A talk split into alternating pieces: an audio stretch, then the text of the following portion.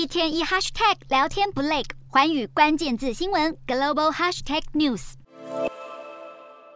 又是烧轮胎，又是丢东西。黎巴嫩民众跑到央行前抗议，因为大家再也受不了钱存在银行，只能眼巴巴看着，却不能用。黎巴嫩政府自二零一九年经济衰退后，开始实施非正式资本管制，民众到银行领不到本国货币，黎巴嫩镑或美元，几乎是家常便饭。而且严重到三不五时传出有人持枪冲银行抢钱，有议员忍无可忍，亲自到首都贝鲁特一家银行要求提领八千五百美金，而且表明领不到钱就不走人。银行在萨拉齐尔入内后立刻关上大门，外头则站满声援民众。在银行等待的时候，萨拉齐尔的律师不时拿着手机通话，经过来回交涉，银行迫于压力，终于点头放行。黎巴嫩镑自二零一九年底以来已经大贬九成五，一块块面值小到不行的硬币改造成耳环、手链等饰品来卖，还值钱一些。